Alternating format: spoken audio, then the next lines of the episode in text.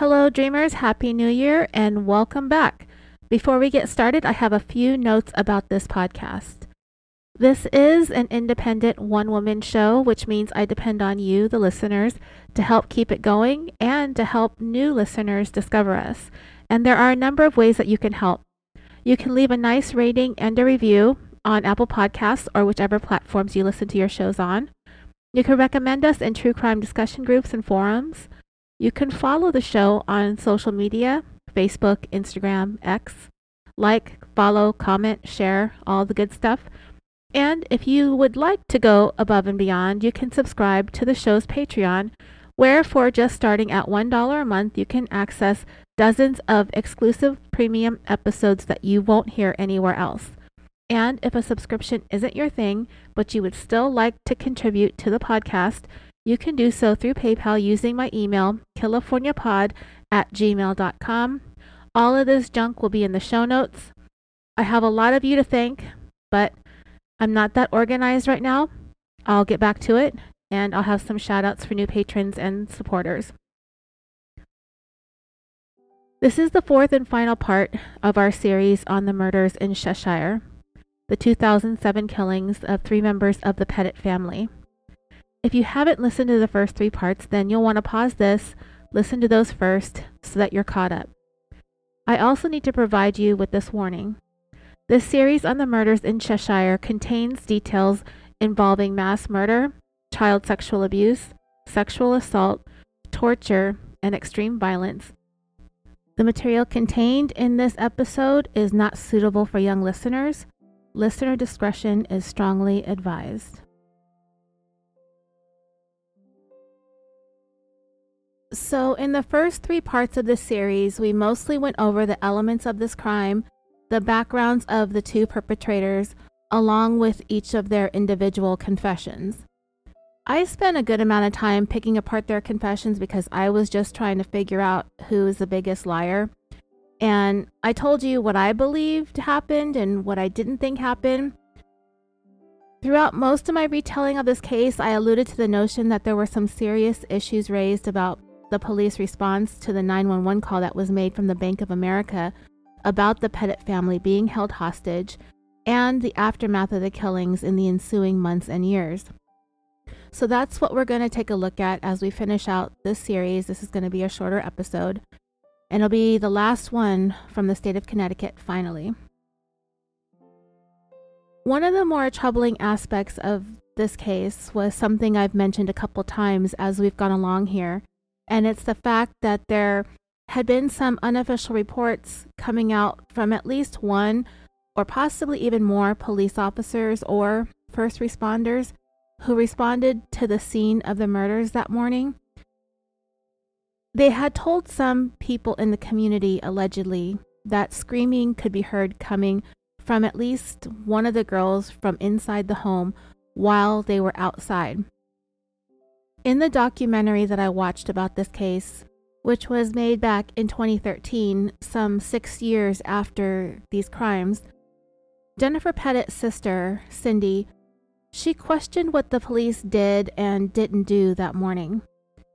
If they heard screaming towards the end of the hostage situation, then what exactly did they do about it? Did they even try to go into the house? Or did they just stand around outside and wait? She also pointed out in the documentary that surrounding the house on the first level of the home, the windows had no window coverings. There were no blinds, no curtains, no shades, nothing. And sure enough, they showed this picture of Jennifer Petit standing near her front door and some windows, and they were wide open. Her sister wanted to know if they even tried looking into the house through the windows, but for whatever reasons, information about what actions the police took that morning were not being shared that readily with the public or with the family. And as the investigation went on, and the days and weeks were passing by, it only got worse. In the immediate aftermath of the killings, it seemed like the whole state of Connecticut was wanting to see these two men breathe their last breath at a public hanging, Never mind the judge, never mind the jury.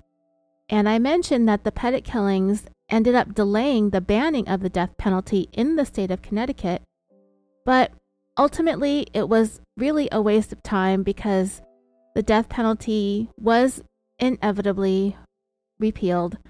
It's been taken off the books as a punishment option for first degree murder, and that happened just a handful of years following the Petit murders.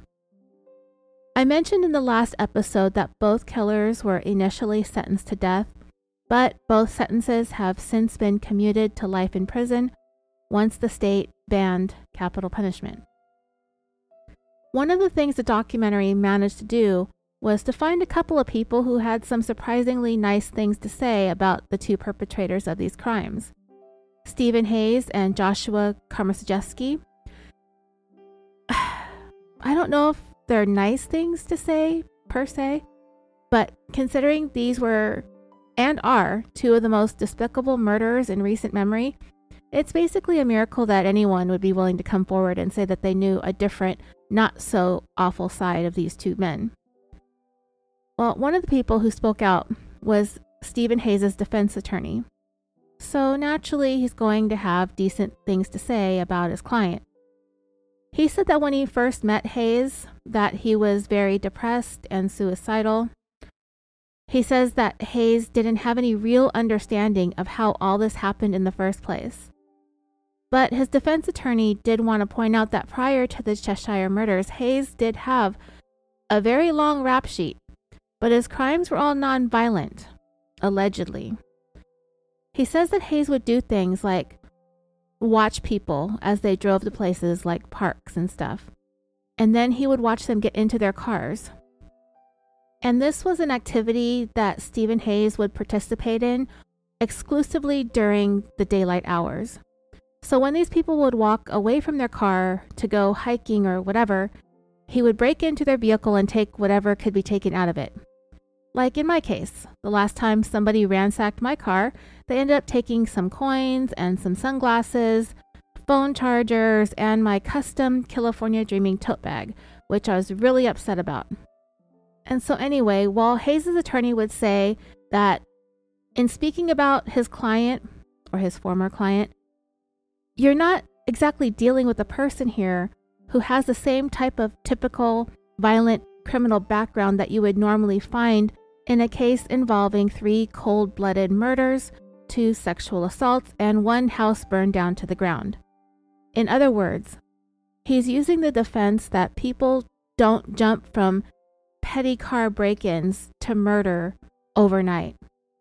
And what I have to say to that is that may be true. I would lean more towards there's always exceptions to everything. It would be rare for someone to go from minor brushes with the law to a triple homicide. But you know what? We've had people do some stuff their first time at bat. Jodi Arias, Chris Watts, OJ Simpson, Scott Peterson, Phil Spector, that shithead up in Moscow, Idaho, and most school shooters. Think about it. Most of these people I just mentioned have insignificant criminal histories. And while most of the people that I just checked off right now, they were all accused and convicted of murdering intimate partners, with the exception of OJ and the Idaho guy, and also the mass shooters. My whole point is even if this wasn't their first murder rodeo, every single one of these killers or alleged killers had to start somewhere and commit their very first murder without even having so much as caught a jaywalking case. Besides, having my car been broken into twice since I've moved here to southern Nevada, I don't take it lightly. Nowadays, I'm always worried about my car being locked, if I've left anything valuable in plain sight, blah blah blah. Because even though it is petty, someone still invaded my personal space. Somebody still came and violated my car. Someone still put their yucky hands all over my pretty stuff, and leaving behind who knows what kinds of cooties and germs everywhere. I'm not going to stand there and think, wow, that's such a petty crime. I hope whoever does this manages to keep doing petty crimes for the rest of their life because I would sure hate for that person to level up to homicide their next time out. Some people who decide one day to go out and murder, like the Moscow, Idaho guy, I know he's not been convicted, but I'm pretty sure he's guilty. I don't know. I haven't been following the case that closely. Hopefully, the trial will start soon and he'll get convicted and we could just start calling him a killer. But he's somebody who just woke up one day and was like, shit, I'm going to go murder four people. He literally did that and never hurt anyone ever before in the past. But, anyways, for his defense attorney to sit there and say, we're not dealing with your typical everyday run of the mill wrongdoer. I mean, hello, look at what this guy did. His criminal past isn't all about what he did, but it's about how and why he does it. And that goes back to him being a sociopath. They all escalate, some faster than others. This Hayes character uh, was at the end of his rope, and he did what he did. Then his attorney said this, and this is a quote There is no reason that anyone would look at that history and think, yeah, this guy is going to do something really bad one day. I would totally disagree with that, but really, you don't have to look into this guy's criminal history. Just look into his dead, cold, dark eyes, and you will see evil. So the documentarians also interviewed Hayes' daughter, Alicia, and she seems to have made a decent life for herself. I believe first in the military and then in law enforcement, despite her father. In spite of her father? Which one is it? Despite, in spite, both, either? Are they interchangeable? I don't know. And she speaks fondly when it comes to some of her childhood memories of her dad. And she's genuinely reaching, trying to hang on to some semblance of her relationship with her father by questioning his and Komisarjevsky's culpability. And you know, it kind of sounds like her father may have battled hard to get his daughter to hang on to that part of him that she once knew because she sounds like her father, questioning how much of this is really his fault and how much of it was his co conspirator's fault. She also seems to be searching for answers. And you know what is really sad? Is that considering how many things went wrong at the Petit house that night and into the morning, the reasons behind why these two men did this crime is horrifyingly simple money and sexual assault. It's tough to hear that these two caused so much mayhem and havoc over money and sexual assault. And that's probably why people have a hard time accepting those answers. They want something a little bit bigger or deeper or more meaningful, and there just isn't anything. These guys were a couple of idiots that had nothing going for them. The only thing that they knew how to do was take from other people, and they chose the Petits. The documentarians also interviewed Joshua Komisarjevsky's aunt and uncle. That was a mouthful. They got the news that morning of the fire and the killings from his father, informing them that he believed his son was implicated in the home invasion burglary that morning in Cheshire. And the uncle was like, that means that he was involved in multiple murders too. The uncle pointed out that you would never expect to see his last name flash across his local news channel the way that it was. Komisarjevsky is quite a unique name, and they are a relatively celebrated family of stage actors in Russia. And Joshua Komisarjevsky's grandfather was a theater director, a costume designer, and an architect. Yeah, so greatness in one's lineage is only going to carry a person so far in life. There comes a time when you have to carve out your own path. It's just for this particular Komisarjevsky, he chose violence. In his interview, the uncle did say that over the years, his brother, Joshua Komisarjevsky's dad, and his family had grown increasingly more withdrawn and isolated for some reason, but he didn't specifically say why. They were, for the most part, living their lives very quietly when all of this happened. So when the media came buzzing around their house following the murders, what they ended up doing was handing a typewritten note to the media that said, This is an absolute tragedy. Our deepest sympathy goes out to the Petit family and to those whose lives they've touched. We cannot understand what would have made something like this happen. There is nothing else we could say at this time. Another person that was interviewed in this documentary was Komisarjevsky's counselor at the treatment center that he was seeing. And he also had a different side of this criminal to talk about. And, you know, they showed a very nice picture of Komisarjevsky when he was younger. And he looks really nicely put together. He has a soft, handsome face, a nice smile. You would never guess, right? Komisarjevsky was said to have wanted to do something with his life which is why he was at that treatment center to work on his recovery and to get his life back on track. He was struggling with drug addiction. He had aspirations of following in his grandfather's footsteps and he wanted to be an architect. And in the documentary, they showed some of Komisarjevsky's artwork. He liked drawing buildings, and it seemed like, I'll have to admit, his drawings are really impressive.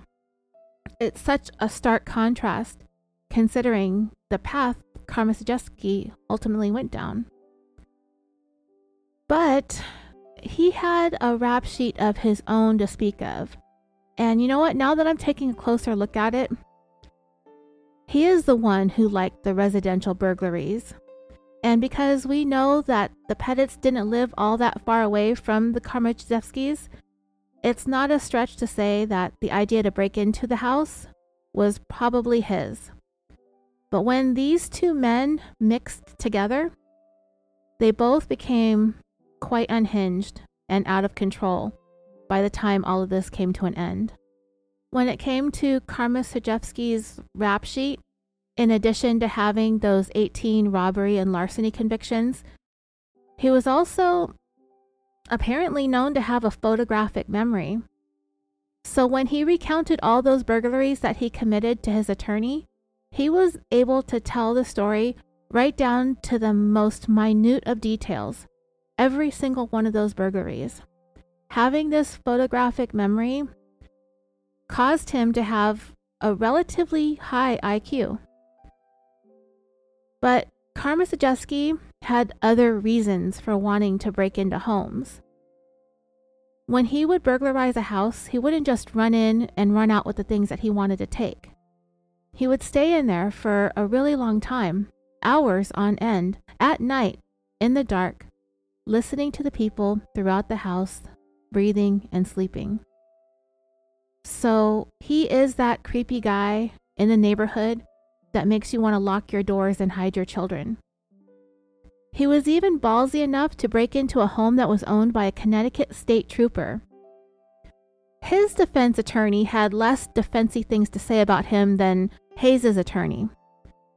When I talked about Komisarjevsky and Hayes in the previous three episodes, I tried to break down who I felt was lying and who I felt was telling the truth. From this perspective, we're getting the impression that Komisarjevsky may very well have been the brains and the driving force behind most of what happened. But I think collectively, they did together what they both probably were too chicken to do on their own, and it ended disastrously. Komisarjevsky's former defense attorney said that once he got to know him, he was able to see how his mind worked. And when he tried to figure out why Komisarjevsky stayed inside homes listening to people sleep, he had no apparent reason, but I would think it's because he's a child sexual abuser and a pedophile and those urges were developing, and it was only going to be a matter of time before he would begin to act out on those urges. But Komisarjevsky needed a partner in crime. But you know, when all is said and done and burned to the ground, to me, the both of them were equally complicit. Komisarjevsky's defense attorney had even issued a warning to the judge in his previous case that his client was a very sick man and that somebody needed to keep an eye on him, and that he might be one of the worst criminals they would ever have in their courtrooms in Connecticut. So there's a red flag that was totally overlooked in 2002, right? That year, Joshua Komisarjevsky was sentenced to almost 10 years in prison for those 18 burglaries. He managed to get out on parole in just five years in April of 2007, only three months before the home invasion and murders. Next, the documentary cut to what looked like an impromptu press conference the chairman of the Pardons and Parole Board was giving. The media had been triggered to show up at his offices to start asking the hard questions about what these two rapists and killers were up to between the time they got out of jail, which was very recently for the both of them, till the time the both of them got out on parole in the months leading up to the home invasion. And while he told the press that the two suspects that they had in custody were very capable of doing what they were being accused of doing, in taking a look at their background, he said that there were no red flags, that something like this was in the works, that neither of the suspects failed any drug tests in the handful of months that they'd been on parole, which we know is not true because Hayes failed a drug test and was sent back to jail, paroled again, only to come out and go on to commit these murders just weeks later. The chairman of pardons and parole also said that both men were gainfully employed and that they were both living in safe, stable homes with family.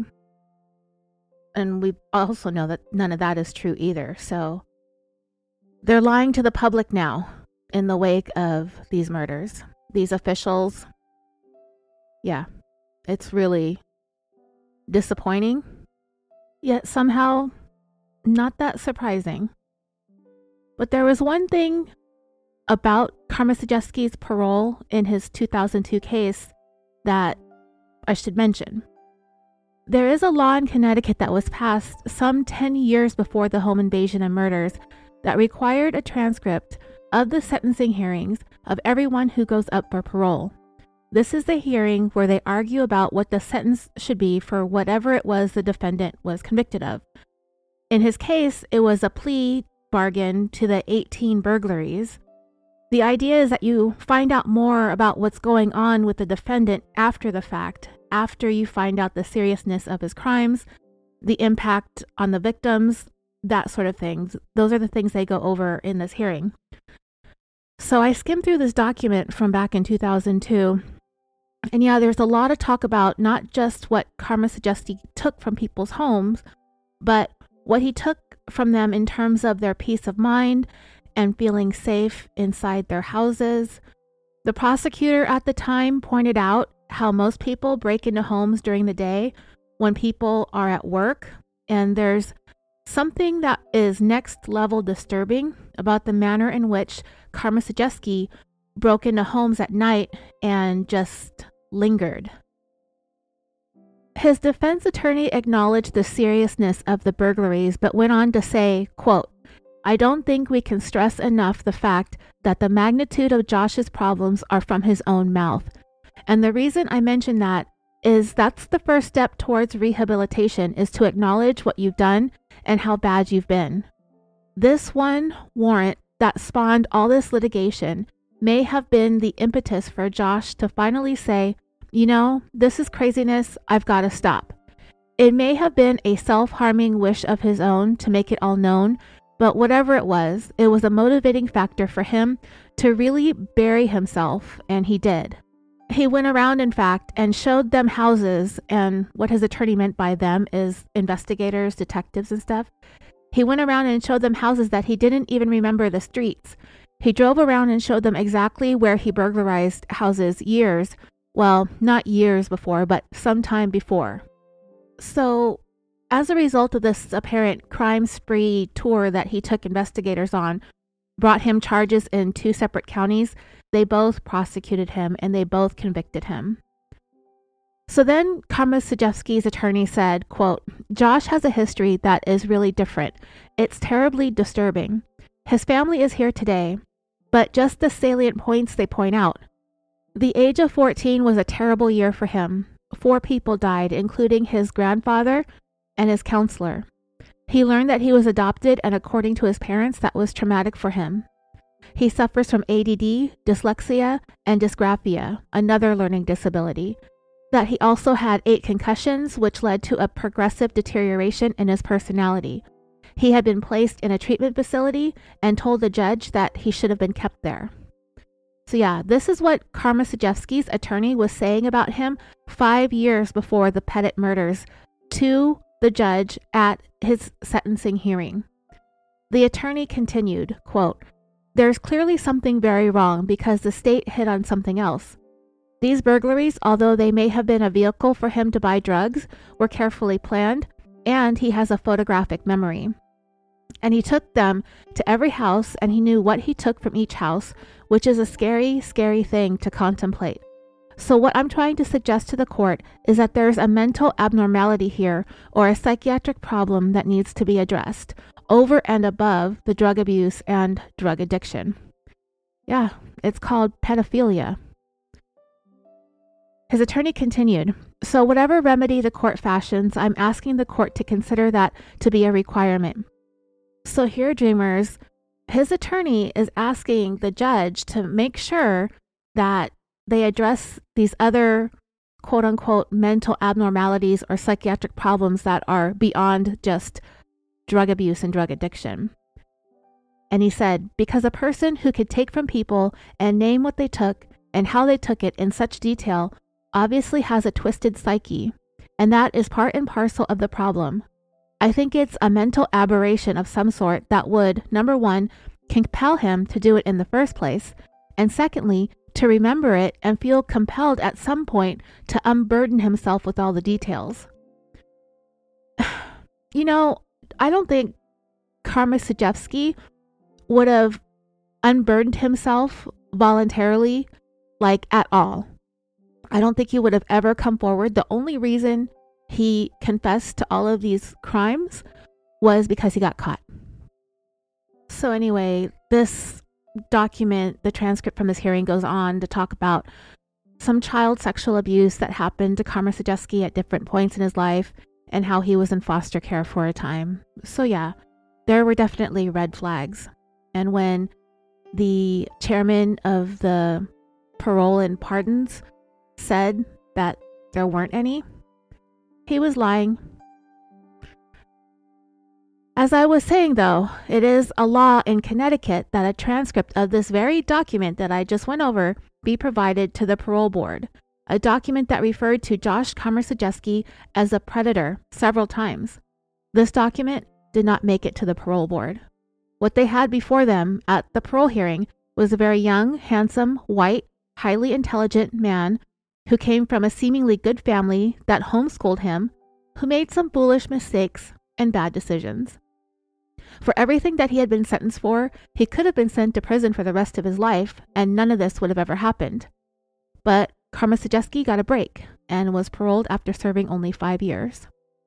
Three months later, the Petit women would be dead. Also included in the documentary was an audio clip from what sounds like a radio talk show or a call in show or something like that on an AM channel. And the person on the line is a lieutenant with the Cheshire Police, and part of what he said was, quote, First of all, the Cheshire Police Department and their response to this initial call was absolutely outstanding. They did a stellar job. The chief, all the personnel, and the Cheshire PD deserve all the praise and credit. This was an opinion that was growing increasingly unpopular with each passing day following the murders. The police actually had little that they were going to share with the public, and they made that clear. We're not going to talk about the assaults. We're not going to talk about how these people were killed. We're not going to get into the details.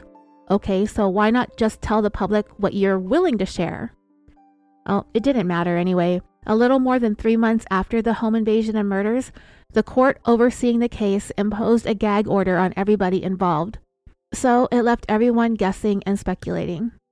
But the biggest question everyone had on their minds was what was going on with the police between the time Hayes got back from the bank with Jennifer and when the two suspects fled the house and ran right into the arms of awaiting police.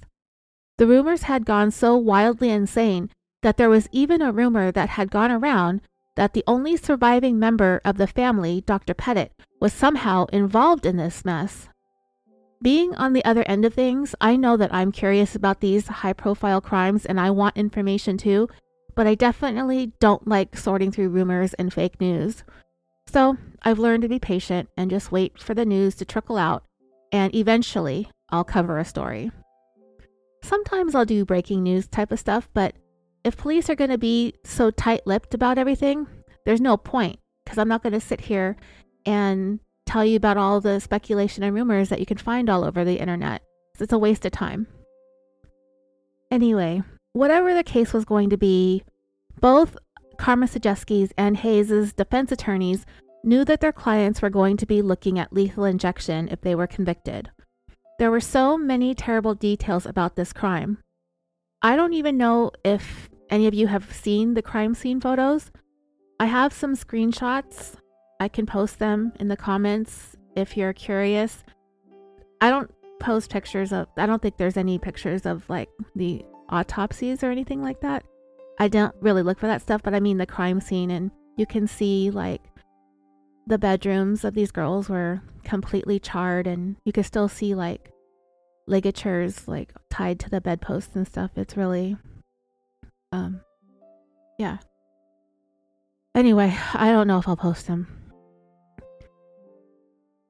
Sorry, this is a really overwhelming story. as I was trying to say, there are so many aspects to this crime the break in, the beating, the bank robbery, the hostage taking, the sexual assaults, three murders, the fire, the gasoline. It was a lot. And they knew they had the right guys. There's no question about that. So their attorneys wanted to have their clients plead guilty to all the charges. They wanted to avoid trials. They wanted to avoid decades of appeals and just put these guys away and forget about them. And both Hayes and Komisarjevsky agreed that they would plead guilty in exchange for life sentences without the possibility of parole. But as I mentioned in part three, the prosecution rejected the plea deal and opted to go to trial with the sole purpose of being able to seek the death penalty.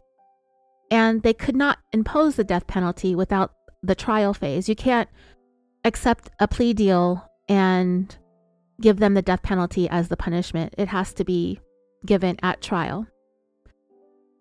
Even Jennifer's parents, who were devoutly religious people and very much against the death penalty their whole lives, wanted to see both of these guys on death row too. So, yeah, that was what the climate was like in Connecticut in the wake of the Petit murders. So Steven Hayes had two brothers that were both interviewed on the HBO documentary. Their names are Matthew and Brian. And at first they were talking about what a manipulator and a liar Hayes was, and probably still is, especially with their elderly mother. He was always lying to her and blaming them for everything that went wrong.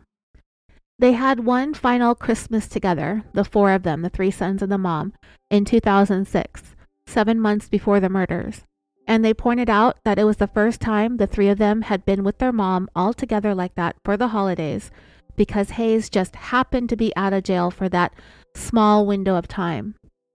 When they had woken up to the news of the home invasion, they were like, okay, where's Steve? We know this is exactly something that he would do. The smashing up of police cars and the home invasion, okay, yeah. All of that is in Steven Hayes' wheelhouse. But when it came to the arson, rapes, and killings, that was most likely Joshua Komisarjevsky, they said. But then they rolled back on that and said, well, we don't know if Josh was the mastermind or not. Well, neither one of them are criminal masterminds since they ended up getting caught. I just thought it was kind of funny how they defended their brother at first, and then they immediately turned around and talked shit on him in the next breath. But whatever they say, whatever they think, their brother still did that. And from here, one of his brothers just kind of leaned back and said, fuck a trial, just flip the switch. The other brother said, forget getting to the flipping of the switch, and then expressed his hopes that someone would just put a bullet in Hayes' head one of these days when he's being transported to and from his court hearings. So, yeah, Hayes' own brothers, who just entertained the possibility that Komisarjevsky could have been the mastermind, but no matter, just fry them both. the documentarians did an interview with a young woman named Caroline, who at some point was in a serious long term relationship with Karma. I really don't have anything to say about her. She's very disturbing to listen to, to listen to her talk about him. She's very young. She looks very innocent. She speaks so fondly and lovingly about him. And then she talked about their sex life and the things that he liked to do. And it's just so cringe that I had to fast forward through it. I couldn't take it anymore after she started talking about him enjoying being the dominant partner. But he was just so romantic and loving and caring, and he'd always check on her to make sure that she's okay and he's not hurting her or whatever. And then she called him her soulmate. Ugh, I wanted to puke. By the way, when Komisarjevsky asked Caroline's father for her hand in marriage, her father pulled Josh Komisarjevsky aside and said, There are two things about you that concern me. One is that you're a career criminal, and the other is that you're a pedophile. This gentleman, he was aware that both of his daughters, even though they were of legal age, they both looked much younger than their actual age, and he strongly believed that Komisarjevsky was attracted to her because she looked like an underage girl. So I've already told you that these two, Hayes and Komisarjevsky, linked up in a halfway house, which they moved out of only two months before the murders in May of 2007. So, harkening back to that statement from the chairman of the Pardon and Parole Board, where he said there were no recent failed drug tests, which we already know is not true, and that they both had stable places to live, also not true. They had been in a halfway house, and I don't know, maybe that's stable to some people, but um, not to me. And Hayes, he ended up going to his mother's house, which was a one bedroom apartment. And it was starting to feel like all three of the Hayes boys, to tell you the truth, were continuing their lifelong campaign to see who could be the bigger disappointment in their mother's eyes.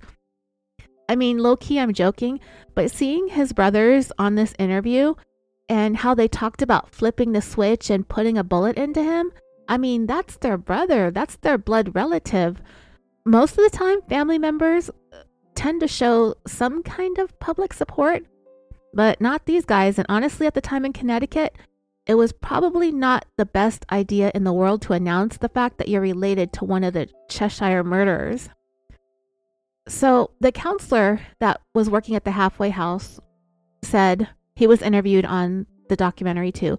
He said that he saw the two of them, Komisarjevsky and Hayes, together all the time, and they kind of, he said they bonded over 12 step programs, I guess. In Hayes' own paperwork and his counseling notes, he wrote in his own handwriting, quote, Drugs are not my main problem. I am my main problem. My self destructive attitude and behavior.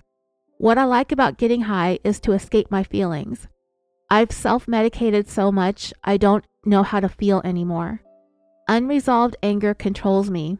It haunts me day and night, sometimes to the point of obsession, even scary fantasy. We know that in the days leading up to the killings, Hayes was in the process of getting kicked out of his mother's apartment. I said it earlier, he was under a lot of pressure for something to happen for him, for him to make something happen for himself and for his family. And well, it would turn out that that something was the home invasion plan with Komisarjevsky. He kept telling his mom he was going to take care of her, he was going to change her life, he was going to be the one. It's like, yeah, he changed some lives, all right. The media still wanted to know more about what happened in terms of the police response. So, some six months after the murders, the media filed a Freedom of Information Act and they got some documents including the transcripts of the communications between law enforcement officials during the time this crime was unfolding, though it was heavily redacted. And that's what the media really wanted to do was to be able to put together a more solid timeline of what the police were doing the whole time this crime was unfolding. And from what they could see in the document, it appears that this whole thing could have been cut off at the bank it could have been cut off on the drive home. It could have been cut off at the home. at the front door on the porch. They stood out there together, locked out, knocking on the door, trying to get in. Some screenshots of this document were shown, but there's nothing to be read at all. All it says is dispatcher and caller, and most of the dialogue is completely blacked out. And the police department just kept going to the media, telling stories that were not exactly true, while doing everything they could to keep everything under wraps. At a press conference, the Cheshire police said this direct quote to the media Upon arrival at the victim's residence, the first officer observed the private residence fully engulfed in flames. In another recording, someone from the police department said, It worked out so that officers arrived on scene just as the suspects were leaving the residence. The problem with that story is when Dr. Petit managed to escape through the Bilco doors that led to the outside, he saw officers hiding behind trees, and logic would dictate that they must have seen him too, but did not seem to react to this tall, bloodied, and beaten man who was tied up and hopping across his front yard looking for help. They held their positions. So, yeah, they didn't even stop and think that perhaps there was something slightly drastic going on inside this house and that they needed to hurry up and do something. Jennifer Petit's parents felt as if the police had made their presence known, that would have been their best chance to save everyone's lives. But they squandered it by staying hidden in trees and bushes. Despite all the phone calls and letters from the surviving family members demanding answers from the Cheshire Police Department, they got nothing but silence. So, back to the media, this time with the Cheshire town manager, who got up to a podium of microphones at a press conference and stated, quote, I just can't say enough good things about how proud I am of the extraordinary effort of our police officers and our firefighters. They're extremely well trained, they're a great group of professionals, and I think today exemplified the finest of what the police and fire are all about in this community. I can't thank them enough because without their great work, this could have been a far worse tragedy. We were very fortunate. Um, kind of sounds like the exact opposite of that. I mean, just me? Needless to say, Jennifer's sister was beside herself. Like, what do you mean this could have been far worse? Like, more deaths? Were the three who did die, like, were those like moderate losses? Yeah, okay. Perhaps if Hayes and Komisarjevsky did not basically hand themselves over to the police on a silver platter, they may have gone on to commit more violent crimes and murders. But they were just standing outside the house when they murdered the three victims at hand. Police don't get to be publicly lauded over and over again for standing by while women and children inside are being raped, strangled, and burned to death. They literally stood outside and were coming to the media and telling lies to everybody's faces. It's pathetic to look back on it. It's absolutely pathetic. That 911 call came in from the bank at 9:21 a.m. The house had a landline. Police obtained that number but never called it. They never called. In fact, as what I heard from one report that I read, they turned down the hostage negotiator. They didn't call him in, they didn't bring him in. They arrived on scene in time to see Jennifer and Steven Hayes arriving back from the bank. They went inside the house. They were never confronted or stopped or ordered to do anything. They were just allowed to walk right back into the house and shut the door behind them. They had even got held up at the front door, like I said, because it was locked. Police never knocked on or busted down doors. They just stood there. At 9:56 a.m., just 35 minutes after the 911 call from the bank, it went over the police radios that there are two suspects moving towards a Chrysler. There are two white males, one with a cap on. The car was backing out. Just a minute before that, 911 calls started coming in about Dr. Petit from his neighbors and how he was in desperate need of medical attention. At 9:57 a.m., it goes out over the police radios that the house is also on fire. Based on police radio transcripts, police were at the scene of the Petit house for more than 30 minutes by the time Hayes and Karma tried to run out and flee. During those more than 30 minutes, Jennifer Petit was raped. She was strangled. Gasoline was poured all over the house and all over the girls upstairs. And the actual lighting of the house happened also during that time. All of it happened while police were outside. Karma said in his confession that he had sexually assaulted and abused Michaela while Hayes was at the bank. So while in prison, Karma started keeping a diary, and it is not a fun read. In the documentary, they showed one of his writings called Humanity's Social Hypocrisy. And he wrote, A thief in the night, I've come to steal not jewels and money, but your personal safety, privacy, and security. I violate your inner asylum of intimacy, striking out with all the hate I have for myself projected onto you. Senseless insanity derived from desperation in all its doom. The hounds of hell have come for my life, payment due. The piper of fear you must pay, the imprint of my life on society forever to stay. Sowing the seeds of psychological terror, a reflection of your hidden cruelty exposed in my mirror. I piss on your optical illusion of peace and innocence, a menacing mind bent on vengeance, holding captive your sense of security. I feast on your animosity, your peace of mind, and reality, the possession of your thoughts. In another part of his journal, he wrote, The Petit family passed through their fear and into the calm waters of abject terror, like mesmerized rabbits cornered by a springing predator. To see that fear, that emotional pain I feel inside every day manifest on another's face validates that this pain in me is real, that it exists not only as an apparition in my mind, but in reality as well. Sent on a convergent course, lashing out at life's ambassador, mocking my failures and illustrating humanity's scorn. The shockwaves of my self's hopelessness reverberated its bitterness through my rocked soul at the realization that I had crossed life's bridge of depravity. The awakening of my shadow, repressed within, reaching its zenith that morning with the rapturous control of Michaela. Her age was insignificant.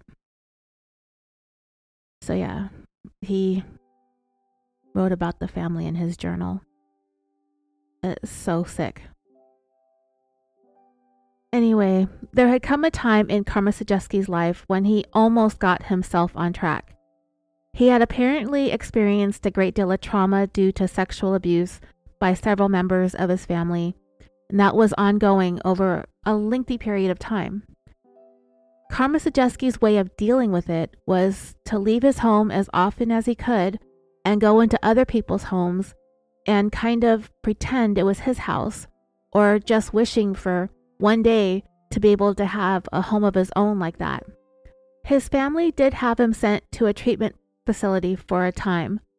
He got involved in his local church choir, and in short order, Komisarjevsky joined the United States Marine Corps. I don't know how long he was enlisted for, but when he was discharged, that's when his family said that his life started to fall apart again. The rest of the documentary was mostly about what Karma Komisarjevsky said, what he said when it comes to who did what, who's responsible for what, and it's a whole bunch of arguing back and forth between who was more responsible for what happened at the Petit home. Who was more honest, who lied more, who poured the gas, whose idea everything was, blah, blah, blah. I'm at this point where I'm so disgusted and fed up with these two clowns that I don't even care. It doesn't even matter to me anymore who did what. They're both on the hook for this. As far as I'm concerned, anyway. And all the while, interwoven in all of this is the debate on the death penalty in the state of Connecticut. And I pretty much quit watching the documentary after this. They showed an interview with this state senator named Edith Prague, P R A G U E, who was talking about the death penalty. The interviewer said something to the senator about her having a conversation with Dr. Petit and how that conversation changed the senator's whole mind about the death penalty. And this is what the senator said Dr. Petit came in with his sister in law. They said that if the legislature votes to repeal the death penalty, it will make it harder for the jury to make the decision of the death penalty for this monster, this Komisarjevsky. At the time, he was the one about to go on trial. The senator continued, You have no idea. I could not bring myself to cause this man any more stress. He, he being Komisarjevsky, is a monster. He's such a monster, I said that they should just hang him from his penis from a tree out on Main Street. I can't think of anything bad enough that should happen to that man. After that, I was done with this documentary. Hearing those things come out from somebody who represents the lawmakers in a state, I find to be incredibly disturbing. I don't know where this woman is today. I didn't even bother looking it up, but hang him from his penis. My God. That's just how hated these men were. And everyone just wanted to see them gone. So, anyway, when the dust settled and all the cases were adjudicated, the death penalty was repealed anyway. It was going to be inevitable. They delayed banning it for this trial in order to make it easier for the jury to vote for them to be put to death. So, having a death penalty trial, two of them, and both of them getting sentenced to death, having to get that kind of death penalty qualified jury all of this that they did was a waste. And I'm not saying I think these guys don't deserve everything that they get coming to them, but it was just a symbolic move that was all for nothing. In the years following the deaths of his daughters and his wife, Dr. Petit did not continue to practice medicine.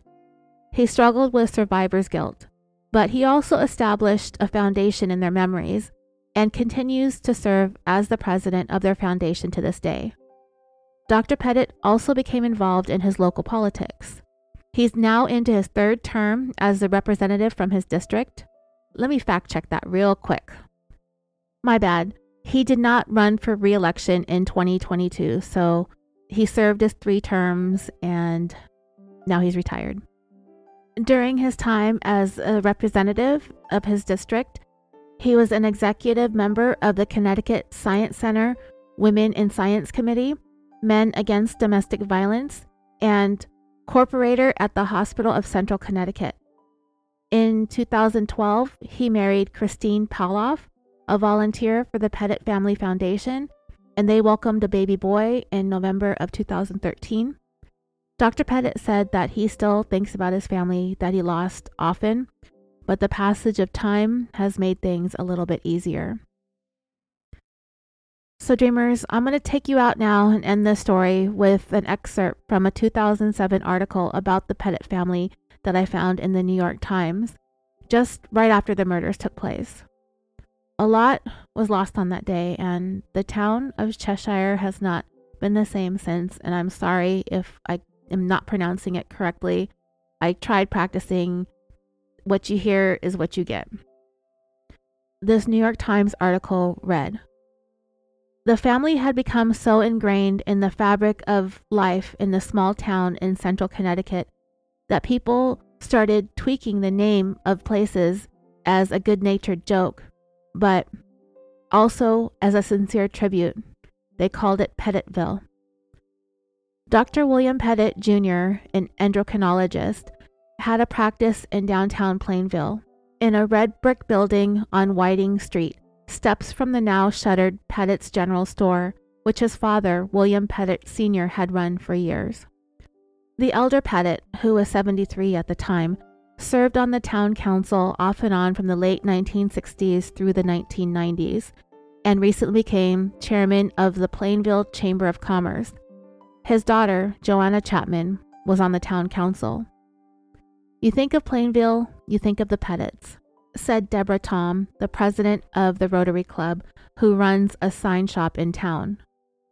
On Tuesday, two bouquets of yellow carnations and white roses were left in the grass below Dr. Petit's office sign, small symbols of this town's sudden pain. The day before, the authorities said Dr. Petit's wife of 22 years, Jennifer Hawke Petit, 48, and two daughters, Hayley, 17, and Michaela, 11, were killed after being held hostage in their home in nearby Cheshire by two men. Dr. Petit, 50, survived and was in serious but stable condition on Tuesday with a head injury. As he recuperated at St. Mary's Hospital in Waterbury, the residents of Plainville and Cheshire, 15 miles apart, were linked by their concern for him and by shock. Everybody is stunned, beyond stunned, said Christopher Wazurko, who serves on the Plainville Town Council with Miss Chapman and works closely with Dr. Petit's father.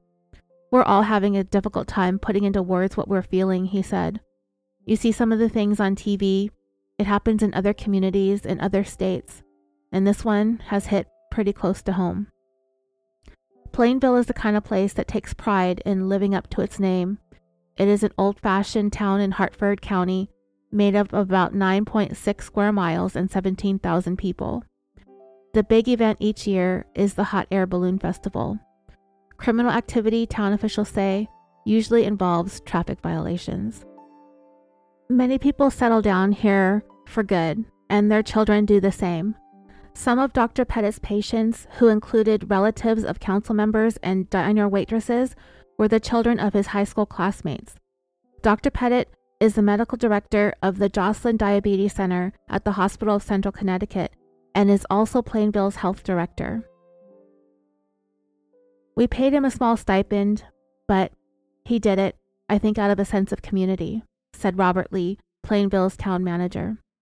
Mr. Wazurko, the chairman of the town council, said that if he had to estimate the amount of time the elder Mr. Petit and his wife Barbara and their children had volunteered to Plainville over the decades, it would have measured in years rather than hours. You cannot underestimate it, he said. The members of the Petit family released a brief statement on Tuesday, asking for members of the news media to respect their privacy. Our precious family members have been the victims of horrible, senseless, violent assaults.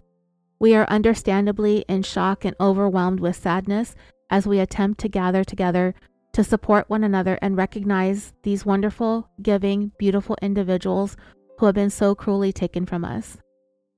Friends said that Dr. Petit's parents doted on their grandchildren, who in turn seemed to have picked up the zest for volunteerism from their grandparents. Jennifer Hawke Petit was told by doctors eight years ago that she had multiple sclerosis. The family, particularly Hayley, became involved in raising money for the National Multiple Sclerosis Society. Hayley Petit, who had planned to attend Dartmouth College in the fall, frequently spoke about the disease at the Rotary Club, where her grandfather had been a member since 1967. She also led a fundraising campaign called Hayley's Hope in an annual walk in Cheshire, collecting more than $50,000 over the last eight years. The Petits were the top family fundraising team in Connecticut, said Karen Butler, a spokeswoman for the Society's Greater Connecticut chapter. Michaela Petit had planned to raise money with a team called Michaela's Miracles. Hayley Petit wanted to be a doctor, said Maria Laskaris, Dean of Admissions at Dartmouth. She said that Miss Petit, in her application for admission, wrote that medicine had been her career ambition ever since her father gave her a child sized medical bag and instruments for her fourth birthday. On Tuesday at Dr. Petit's office here, a man delivering flowers asked the receptionist if Dr. Petit had recovered enough to know that his family had been murdered. Yes, he knows. Dreamers, I want to thank you so much for being understanding with me taking my time away from the show a little bit. I usually don't do this. I just had a bit of a rough July, August, September, October, November, December. And I'm trying to get my shit together one day at a time. I want to thank you for listening. Thank you for supporting me. I'm I'm getting it together, I swear. I'm still here. I'm still alive. I'm still breathing. Still making the show. I love you all. Happy New Year to everybody. And as always, until next time, sweet dreams.